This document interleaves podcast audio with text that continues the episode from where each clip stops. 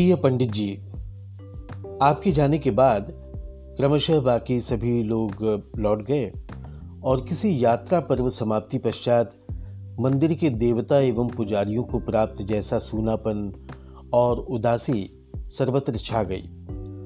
वस्तुतः यहाँ आयोजित कार्यक्रम का आरंभ किसी पूर्व नियोजित नाटक के समान हुआ, परंतु क्षण भर के लिए सब पात्र अपने संवाद भूल गए। और नाटक का वास्तव हो गया। नाटक एवं वास्तव की सीमा रेखा कभी कभी ऐसे ढह जाती है, ऐसा क्यों कर होता है? जब जब मैं इस पर विचार करता हूँ, तब तब लगता है कि नाटक इस विधा में ही कोई त्रुटि है।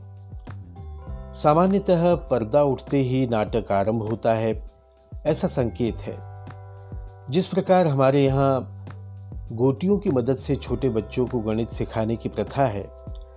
वैसे ही समाज में प्रस्थापित चौखट में जन साधारण के लिए नाटक एवं वास्तव के बीच की सीमा रेखा पर्दे के रूप में खड़ी हो जाती है। इस पार एवं उस पार की स्पष्ट अनुभूति ये पर्दे देते हैं। मेरी ये सीमा रेखा ही कहीं गुम हो गई है। यदि नाटक में भाग लिया हो तो बिना मेकअप मंच पर नहीं जाना चाहिए। और समाप्ति पर मेकअप सहित लौटना नहीं चाहिए। ये तत्व मैं समझा सका हूँ। परंतु नाटक समाप्त होकर वास्तव कहाँ आरंभ होता है, ये न समझ पाने के कारण भ्रमित हो गया हूँ। इससे मन में एक प्रकार की सुन्नता आई है। इस कारण कईयों को मुझमें विचित्रता का आभास होता है। नाटक के स्थान पर नाटक और वास्तव के स्थान पर वास्तव, ये दोहरी भूमिका निभाने का कौशल मैं आत्मसात न कर सका। कोई भी सत्य किसी सुंदर देह पर चेहरे की जगह है मात्र खोपड़ी विद्यमान हो, इतना विद्रूप होता है। ऐसे विद्रूप शरीर का श्रृंगार कर, सुशोभित करने में प्रयासरत समाज में, नाटक के बिना किसी का जीवित रहना बड़ा ही कठिन है। उसे इस नाटक के कलाकार का मुखौटा ओढ़ना ही पड़ता है। उदाहरणार्थ, पाश्चात्य देशों में प्रसंग विशेष पर खेला जाने वाला मुखौटों का एक खेल प्रचलित है। इस खेल में बिना मुखौटे के कोई भाग नहीं ले सकता। खेल में मुखौटा धारण करते ही व्यक्ति का मूल अस्तित्व समाप्त हो जाता है।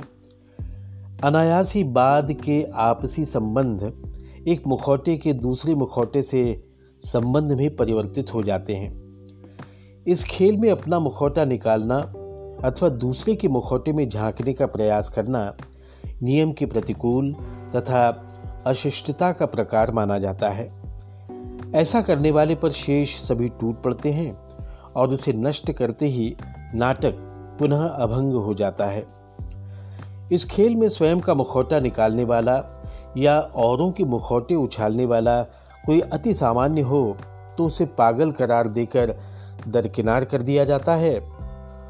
वहीं यदि मुखौटे उछालने वाला असामान्य हो तो उसे भी ईश्वरत्व प्रदान कर समाज से ससम्मान अलग कर दिया जाता है। ऐसे असामान्य व्यक्ति के संदेश शिरोधार्य होते हैं, परंतु उनका पालन निषिद्ध होता है। लोकतंत्र में बहुमत का शासन होता है और इसमें मुखौटाधारी ही बहुमत में होते हैं। अर्थात, यदि जीना है तो मुखौटा ओढ़ो। मुखौटे के पीछे पशु हो, तब भी चलेगा। परंतु मुखौटा मनुष्य का ही होना चाहिए, ये नियम है। मुखौटों से संघर्ष ही मेरे जीवन की शोकांतिका है। जन्मतः ही मुझे नाटकीयता से घृणा रही। इस नाटकीयता एवं दिखावे से लड़ना ही मेरा स्वभाव था। परंतु इन मुखौटाधारियों से बिना मुखौटे के लड़ना संभव नहीं है। ये जानकर मैंने भी एक उपयुक्त सा मुखौटा धारण कर लिया। एक बार धारण किया हुआ मुखौटा हमेशा के लिए चेहरे पर प्रतिस्थापित हो जाता है। इसका मुझे धारण करते समय भान नहीं रहा। फलस्वरूप आज मैं अपने ही मुखौटे में कैद होकर रह गया हूँ। आप बहुत अच्छे हारमोनियम वादक हैं और इस उपेक्षित वाद्य की मान्यता प्राप्ति हेतु तनमन से समर्पित एवं संघर्षरत हैं।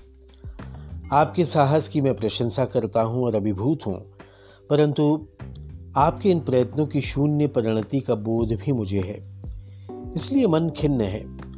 मूलतः बहुसंख्य या अति सामान्य से अपेक्षित मान्यता ही अपने आप में झूठी होती है।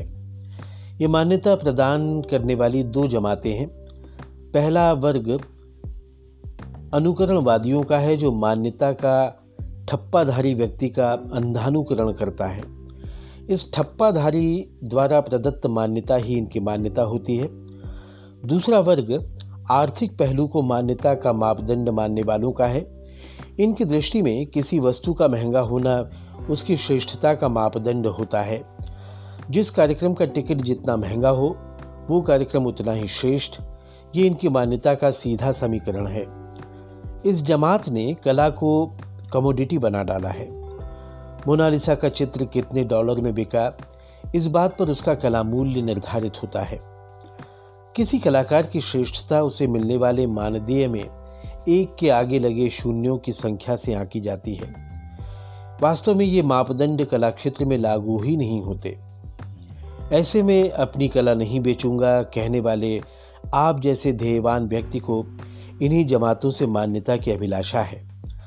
शायद ये संभव नहीं है, क्योंकि ऐसी मान्यता प्राप्ति हेतु आवश्यक सेल्समैनशिप आपके पास नहीं है। वो मेरे पास है, इसलिए तथाकथित रूप से मैं सफल रहा।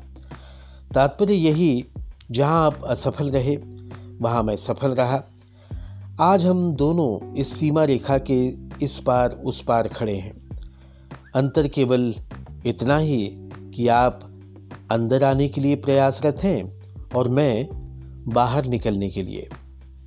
आपका मनोहर सप्रे।